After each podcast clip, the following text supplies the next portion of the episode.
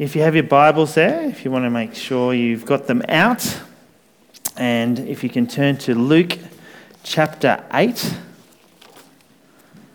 Luke chapter 8. We're going through the parables in Luke's gospel at the moment. So, Luke chapter 8. I'm going to read from 4 until verse 15. Luke chapter 8, 4 till verse 15. All right. When a great crowd gathered and people from town after town came to him, he said in a parable A sower went out to sow his seed. And as he sowed, some fell on the path and was trampled on. And the birds of the air ate it up. Some fell on the rock. And as it grew up, it withered for lack of moisture. Some fell among the thorns, and the thorns grew with it and choked it. Some fell into good soil and when it grew, it produced a hundredfold. As he said this, he called out, Let anyone who with ears to hear listen. Then his disciples asked him what this parable meant. He said, To you it has been given to know the secrets of the kingdom of God, but to others I speak in parables, so that looking they may not perceive, and listening they may not understand. Now the parable is this the seed is the word of God. The ones on the path are those who have heard.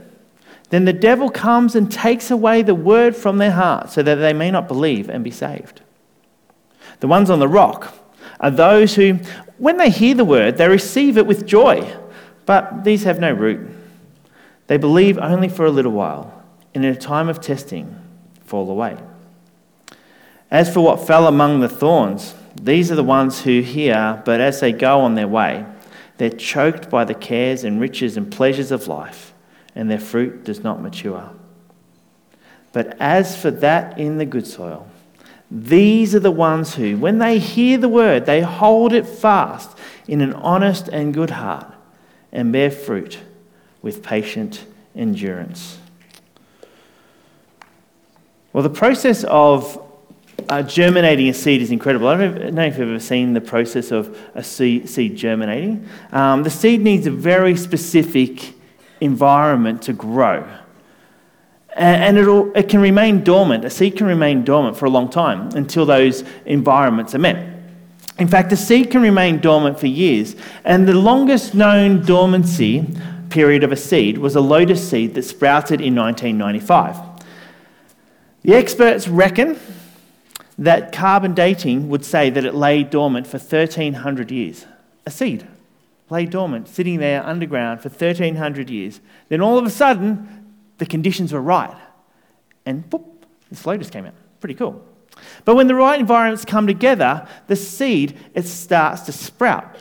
The very basic needs of a seed is oxygen, water, and the right temperatures. And as you can see through that, the, the video above, the seed sort of opens up, the roots sort of come out, and it pops through the soil and begins to sprout as best it can in the way that it was designed to be. See, the seedling, it responds to the correct environments. It needs those environments to work. And this parable here reminds us that there are environments that hinder the growth of the seedling. And Jesus explains later in the passage that it doesn't that doesn't really have anything to do with agriculture. Rather, it has a whole lot to do with faithful obedience to God and the heart of those who are there to listen. Now, through the parable of the sower, Jesus reminds us there are, are many, many obstacles to faith. Many obstacles to those seeds sprouting out. Many obstacles to the root systems taking place. But the responding to God's word with faith and obedience is crucial to us responding to God. Just because Jesus is God's chosen agent, just because we know the Word of God penetrates right to the heart of people, it doesn't mean people are going to respond to God automatically. There are, various responses that occur to the very same teaching of the Word, isn't there? We know that even the most basic things, like going to the movies, You might go to the movies and you sit through this movie and you are just in awe of this movie. You come out going, What a fantastic movie. And you, you turn to your mate and you say, What do you think of the movie? And he goes, Oh, no good at all. You're thinking, Were you in the same movie? Have you ever had that? Same movie, but different response. Here, Jesus is saying, Same seed, same word, different response. The word doesn't change, does it? The parable doesn't point uh, uh, at the, the lesson that's taught. It's not sort of going at the seed. It's not even going at the sower, the teacher in this case. It points directly at the heart of the hearer. So, what that means for us this morning is that we need to look at our own hearts. How are you hearing God's unchanging word? How open is your heart to receiving God's word today? As you open your scriptures, as you share together in small groups. I wonder what soil represents your journey at the moment. So let's pray and we get stuck into unpacking these four soil types. Now, God, we just uh, ask that this morning as we dig into your word, that you will Grant us the ability to understand it. May we have open hearts to hear from you. And God, if there's anything you want us to change because of your word this morning, may we be vulnerable enough to do so. God, we are yours. Speak now. Amen. So, we've been getting into these parables over the last few weeks, and we've seen that Jesus draws on the basic things that, that, are, that, that are part of everyday life to help unpack the understanding of the kingdom of God. And so, once again, Jesus draws on this farming reference, the sowing of seeds in a field. And Jesus specifies these four different types of ground. He's got the road, he's got the rocky ground, He's got the thorns and the weeds, and then he's got the good soil. Each of these soils uh, unpack a little further in the text. So Jesus sort of shares the parable, then he unpacks it to his disciples. But each soil relates to the heart of the listener. Now, we need to consider that God's word is active today, so that the word that goes out today can impact our hearts very, very much. However, Jesus was probably speaking specifically to different people of his time as well. And I wonder how they responded to this parable. I wonder if they stopped and listened and thought, he's talking to me. So, this morning, as we listen to the four types of ground that Jesus talks about, my hope is that we're honest with ourselves and honest with God, that we will check our hearts that God will turn over the path of the rocky soil, the weedy soil, until it becomes that good soil where the word is heard and the sprouts begin to sprout. So we hear in this story uh, of this parable, Jesus begins his message to a large crowd. We're told they've been coming to Jesus from town after town, and I wonder who would have been part of that town. I reckon there were all sorts of people that would have been there with Jesus. Some were probably wanting to hear more about this man who they've been watching him do great miracles, watching him heal. Some who are intrigued by his teaching, some who are disturbed by it, some who it threatens their very existence because they're the main religious guys in the town. It threatens their understanding of who God is. There's all sorts of people in this crowd. There would have been onlookers that were drawn because the crowd was there. A crowd draws a crowd. And so he speaks to the, to the crowd in this parable, but he explains it in depth to his disciples. And in verse 11, Jesus tells us that the seed is the word of God. Now, when Jesus talks about the word of God, he doesn't sort of do this. The seed is the word of God. He doesn't hold up his Bible and go, This is the word of God. He's referring to the, the revelation that, that comes from the message of this coming kingdom. His word is the word that he's talking about. The people are continuing to wait for the Messiah to come and lead them into this new, new place, no longer ruled by the Roman oppression. But Jesus, he speaks through his parables of a kingdom that is different to what many expect. And those who are listening will hear about this kingdom in a, in a way that reflects where their heart is now. before I look into those four soils, I want to make a comment regarding the, the longevity of this parable.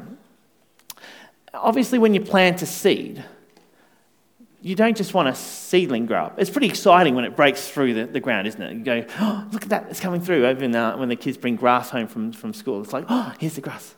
But that's not the end goal, is it? When you plant something, you want to see a zucchini on it or something. You want to see the fruit. You don't just want to see the, the little sprout, don't you? The end goal is the fruit. In this parable, we don't hear about the fruit, do we? We don't hear about the tree that grows the fruit. We're just looking for the seedling. But we know that fruit isn't an overnight exercise. You know, a seedling might come up in a couple of days. Seedlings, they take that time to germinate. When the, the, the, the times are right, it starts to work. But bearing fruit takes a long time, doesn't it? So, whilst this parable may talk about sowing a seed, which is this momentary action, I think there's something longer happening in this parable as well. We can't just have a, a one off response to the Word of God, can we? It can't just be, all right, I've done that, tick that box, move on. Our response to God's Word that's given to us must be ongoing, must be continual. Just as seedlings need water and the tree needs light for it to grow, the Christians cannot expect to hear the word once, respond maybe in an incredible way, maybe in a life transforming way for sure, but expect that to keep their heart going with Christ. Discipleship is an ongoing process. It has to be an ongoing process. As God's people, we need to continue to be open to God's word because the weeds, they can grow in and strangle very, very quickly. So, this message isn't about just a one time hearing. It's about continuing to listen to God through His Word, continuing to be challenged by God in His Word, continuing to check where your heart is at. So, saying that, let's now look at those four soils. The first soil is all about the hard heart. So, in verse 5, Jesus tells us about the seed that fell on the path. And this seed, it was trampled on, and the birds ate it up. We have many crows that come and terrorize our chickens, the poor things. And uh, these, these crows, they come and eat all of its food that, that isn't in its pen. So this, this, these crows just come, and you can see they start to just, they don't care what's there. They just trample over everything and just gets mushed up, and it's useless. Now, verse 11, Jesus clarifies to his disciples that the seed was the word of God, and that those along the path are the ones who hear Yet the devil comes and takes away the word from their heart. They may not believe and they may not be saved. There are people who actually seem really interested in the message. They're there. They actually hear the message. The message, the words are there. Otherwise, they wouldn't even be in the story. Perhaps they listen even, but perhaps they've got a different motive for listening. Perhaps they're interested in God's word because they assume they, they can listen to it, this, that, that, that perhaps, perhaps it's for someone else. But we, we, we see that in this, in this scenario, there's no chance for them to take root. It's hardened to the seed. The seed can't dig in. And so the birds, it's easy pickings for them. So in Jesus' times, perhaps Jesus was talking to the, the people he called whitewashed tombs. Those Pharisees, the scribes that, that we had a look at last week. Those people who, when Jesus forgave a paralyzed man in Matthew 9, they said, Oh, you can't do that. The scribes who accused him of blasphemy. When Jesus and his disciples walked the cornfields of the Sabbath and they picked a little bit of the corn, they were there watching like hawks so that they can just accuse him. They hear the word, but they don't hear it for a kingdom perspective. They hear it because they don't want their temple, their own kingdom, to be changed. Their hearts are so hard to the word, they can't penetrate. Maybe in your scenario, maybe you've chatted to your neighbors, your friends, you've brought up polite conversation you might have told them you're a Christian, and at that stage they put their hand up and walk the other way. Perhaps you've been able to share a little bit about your faith journey with them, but they've never really engaged. They're polite, they're nice to you, but never engaged. And you think, God, what's going on here? I've prayed for them. I long to see them know Jesus. I would love the opportunity, and they just never seem to be open to it. You know what? Sometimes the word of God just isn't accepted. It can be presented in the most amazing ways, but sometimes it's just not accepted. We can't go in and start breaking the ground ourselves, can we? But the hope is that it's never out of God's ability to do so. So keep praying for them. You might have been one of those people in your life as well. It might have been you that had such a hard heart towards God. And someone told you again and again and again, and God just slowly just dug into that hard heart. The second heart is the shallow heart. The next soil is this rocky ground, this shallow soil that, that when the, the, the, the, it came up, the plants withered because there was no moisture in the ground. Those roots that we saw at the start, they couldn't dig into the soil because there was no soil to dig into. There was just a rocky undercrop. So Jesus tells us in verse 13 that those on the rocky ground are those who receive the word with joy. They receive it with joy, but they have no roots. They believe for a while, but in a time of testing, they fall away. We had a vegetable garden when we lived in Newport, and we loved our vegetable garden, and tomatoes just grew like crazy. So we tried to plant carrots. Now, we'd never planted carrots before, so we tried from seeds to plant carrots. And it was so exciting to watch these, the, the tops of these carrots sort of sprout out, and then all of a sudden you see the actual top of the carrot, not just the, the top of the leaves, you see the actual carrot. And so we thought, they're getting to a decent size. Let's pick one out. And so we did. We pulled it up, and guess what? It was like that. it's fat and squat. Funny little carrots. And we're like, what's going on there? Well, we knew at the uh, end, dug into the ground, it was like clay underneath. They just couldn't go any deeper than the little squat that they had. they didn't have a chance to go anywhere. I wonder if Jesus, in, in uh, speaking to the people that were there, uh, was speaking to people who perhaps they were looking for a Messiah Perhaps they were longing for a Messiah and they'd seen Jesus and they thought, this is our guy. This is the one. They're excited to see Jesus stand up and he's making a difference. He's healing people, he's talking about a kingdom that's coming. Surely this is the guy that's going to come and help us out. They didn't realize that the kingdom that Jesus was proclaiming wasn't an, a crash and bash sort of kingdom. They jumped on board when it sounded like it was going to suit their plans. They were ready to proclaim the new king, but when Jesus didn't play the role that they expected of him, or they'd hoped, they were disenchanted. They felt a sense of betrayal. And Jesus, when Jesus was taken prisoner, they, they were nowhere. They called, Crucify him, crucify him. Others followed because they saw these amazing things that Jesus had done. Who wouldn't want to follow someone who could do these things? Yet, like the teacher in Matthew 8, who enthusiastically came to Jesus and proclaimed, Teacher, like the person in death 8, Teacher, I'll follow you wherever you go. And Jesus replied to him, Foxes have dens, and birds have nests, but the Son of Man has no place to lay his head. Now, Jesus was letting him know if you're going to follow me, it means that you're not going to fit into the world around you. It could get tough.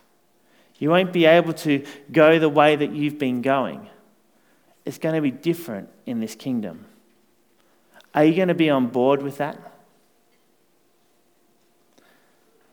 Those who hear the word and only have a shallow bed of soil, they're like my carrots. They just can't grow in the way they're meant to. They look like they might accept the seed, but the growth is stunted. Perhaps they've become followers of Jesus for sure. But as soon as a hardship comes along, they lose interest. As soon as they realize the cost of discipleship is hard, then maybe they go a step backwards. Maybe it's a spiritual high of a conference or an encounter with God. And we've got to be praying for these Teen Street kids that after their experience with God, that, that they will be able to dig in and connect with one another and Instagram each other and share with each other their, their, their journey and their stories so that they don't just have that conference high. And when it gets hard again, they go back to where they're from or go back in their step of walk with Jesus. And sometimes, many times, people have that commitment. And when it gets tough, when it's not working out for them, or when the church doesn't suit their needs anymore, they step back from the church. The reality is, discipleship is hard, isn't it? It's a hard journey. And when it doesn't solve your problem, it can be disheartening. And the truth of the gospel gets lost in the shallow soil, and the roots can't penetrate down enough. And maybe, maybe you've come to church today and it's the first time you've been to church for six months, eight months, ten months. Maybe you're online and it's the first time you've been online for a long time. And you think, but at least I've come once. Maybe you come to church twice a month, but then you start making excuses as to why you should only come once a month. Maybe you think, oh, I'll go to Bible study or connect group, and then you think, oh, actually, there's too much on, I won't do this anymore. You know, the soil just gets shallower, doesn't it? That shallow soil loses its roots really quickly. Soon enough, the seedling is dead. No depth of soil means there can't be any growth. The third heart is the strangled heart. Now, the third soil in verse 7 was a soil where seeds fell among the thorns, and which they grew up and they choked the plants. We see it in our garden. verse 14 tells us the seed that fell among the thorns stands for those who hear, but as they go on their way, are choked by life's worries, riches, and pleasures, and they do not mature. I think one of the reasons I'm not a good gardener is I don't like weeds. I don't like them at all. I don't like pulling them out. And you pull them out and you think, I've got them all, and then two weeks later they're all back again because you didn't pull out the, the, all, the, all the roots and stuff. Oh, frustrating. I find it very annoying. But it's not great for our plants. And I see it in our garden. We have this, I don't know what the weed is, but it's really sticky. I don't know if you come across that sticky weed. It's gross stuff. It gets stuck on you, but it gets wrapped around your roses, wrapped around everything. It's just awful stuff. And you can see that it's just trying to strangle what it gets. Hmm. The other problem with weeds is that they take the nutrients and the water and the, that our plants actually need, don't they? So our plants can't grow real well when there's stacks of weeds around. The soil's, soil's rich, the seeds do grow, but the seedlings are competing so much with the thorns and the weeds that they soon get choked. And what's the result of a, a choked seedling? Well, they can't produce the fruit. So the, the rich young ruler might fit into this scenario. There was some good soil here. He was eager to hear and be part of the kingdom of God. But the plant couldn't grow with the thorns and the weeds sort of of wealth and riches that he had growing around him. He was eager to be with Jesus, to follow Jesus. He was eager to serve and obey the law. Yet he had to wrestle with what it really meant to follow Jesus. Jesus tells him that he had to sell what he has and give to the poor. And the scripture says this But when the young man heard that, that saying, he went away sorrowful, for he had great possessions. Following Jesus means sacrifice, doesn't it? when I think of the rich young ruler, most of us don't put ourselves in that category, do we? When we think of rich, we think of multiple cars, big houses, holiday houses, latest gadgets, the technology coming out of your ears. To get rich in the eyes of someone like an orphan is just someone who has a shelter over their head. Rich in the eyes of someone who is alone and homeless is anyone that can buy food. Rich in the eyes of a single mother have, is having a night out once a month. What it actually means to be rich is relative, isn't it? The seeds that are sown into rich soil are continually fighting against the distractions of a, a life that we want to live, a good life, the longing to be rich. The seedling grows and engages in this immense battle with the position you've made for yourself in society that you have to keep on going to stay there. It battles against your money that you rely on. It fights against the longing for more, more wealth, more possessions, more status, more laughs, more likes on Facebook. Jesus says, not seek first acceptance in Facebook. Jesus says, seek first his kingdom and his righteousness. The strangled heart likes the idea of seeking the kingdom, seeking first the kingdom, seeking first his righteousness, but yet often seeks first a better job, often seeks first more popularity, often seeks first more notoriety. Seeking the kingdom sort of fits in to the lifestyle. And so often within that, the distractions get bigger and bigger, and the weeds start to engulf us and tangle us up. The Amplified version of Mark's Gospel account of this passage is, is really quite enlightening. It says this in Mark 4. And others are the ones whom, whom seed grow among the thorns. These are the ones who have heard the word, but the worries and cares of the world, the distractions of this age with their worldly pleasures, the deceitfulness, the false security or glamour of wealth or fame, and the passionate desires for all the other things, they creep in and choke out the word, and it becomes unfruitful. There are so many cares of the world, distractions of this age that can draw us away from God, isn't there? Glamour or wealth, fame.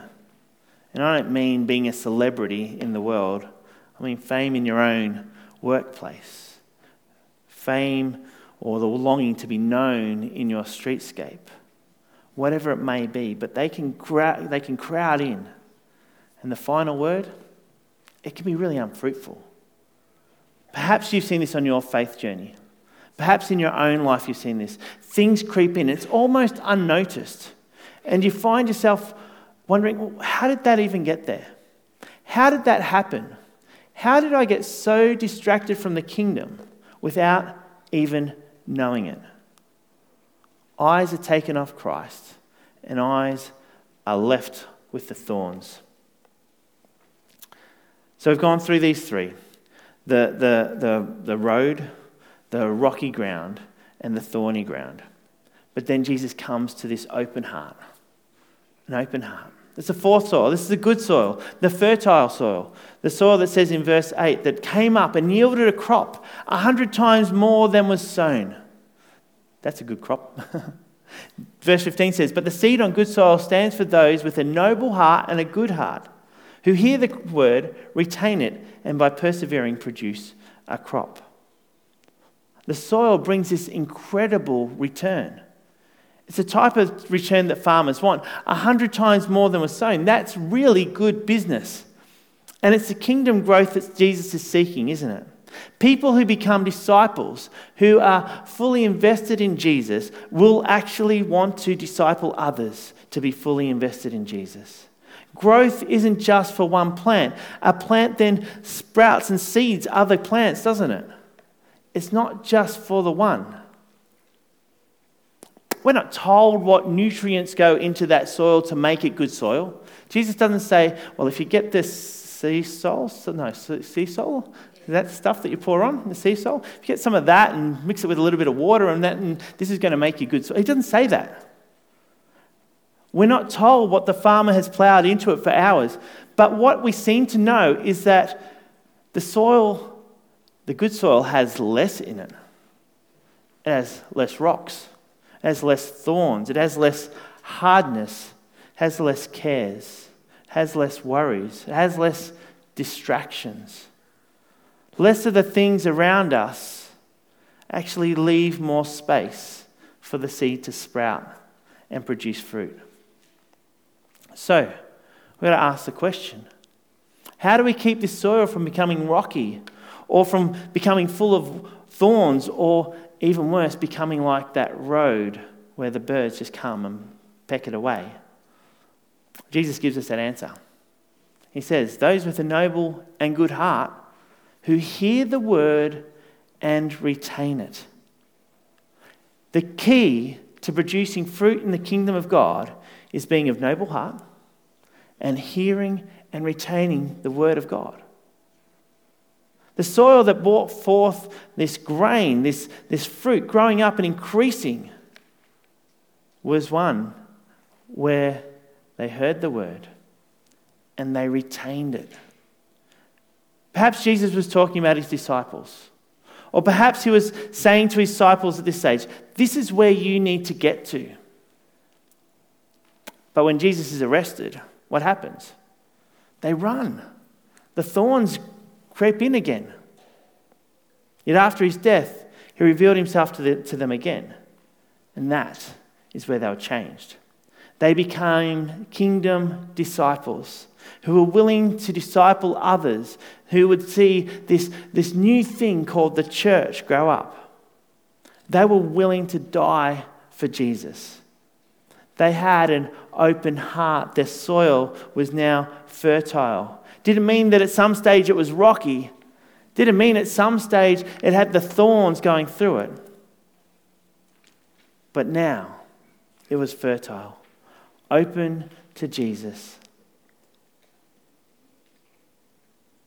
The reality of this parable is that the soil has no ability to change its own situation, which is a bit of a bummer, really. Because it could imply that only one in four people are going to bear the, God's word. It could imply that those where seed lands on the road may never get into the kingdom of God or connect with God in any way, shape, or form. Is it saying that one in four are just going to miss out? Those who root, whose roots can't really take shape, well, that's bad luck for them.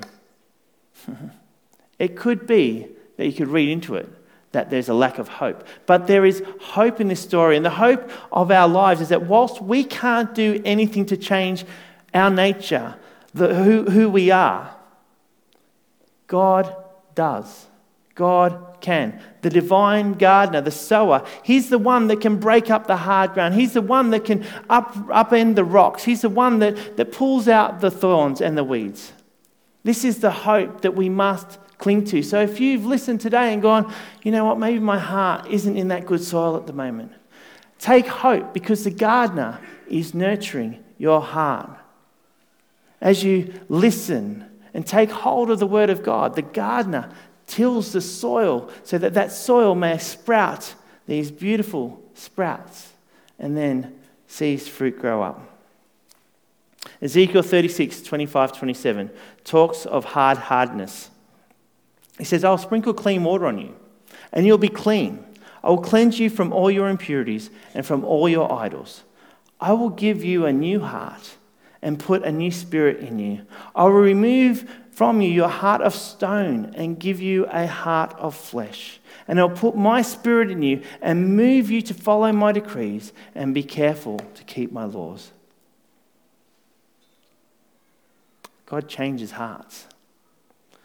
God nurtures the heart. But it's only God that can do that. The parable of the sower helps us to consider our heart. And I wonder where your heart is at this morning. I wonder where your journey of faith is going at the moment. It's not a, just a today thing, this is an ongoing thing. I wonder if you're hearing the word and taking it in and applying it into your life. I wonder if you're working towards some real fertile soil. Let's pray. Our Lord and God, we thank you that you are you are the sower, that we are not having to sow the seeds and plant the seeds and, and then grow them up in our own lives, but you are the sower. Your word digs deep into our lives. Lord, may we be open to hearing from you. That God, may we be open to hearing uh, your word. May we hold it fast in our lives. May we not lose it. May it not just be brought in and taken out again. May we study it. May we get to know it. May we understand it. May you speak to us through it. That we may be disciples who bear fruit for you. May your kingdom be enhanced because of the soil that is rich in this church. We give you thanks and praise. Amen.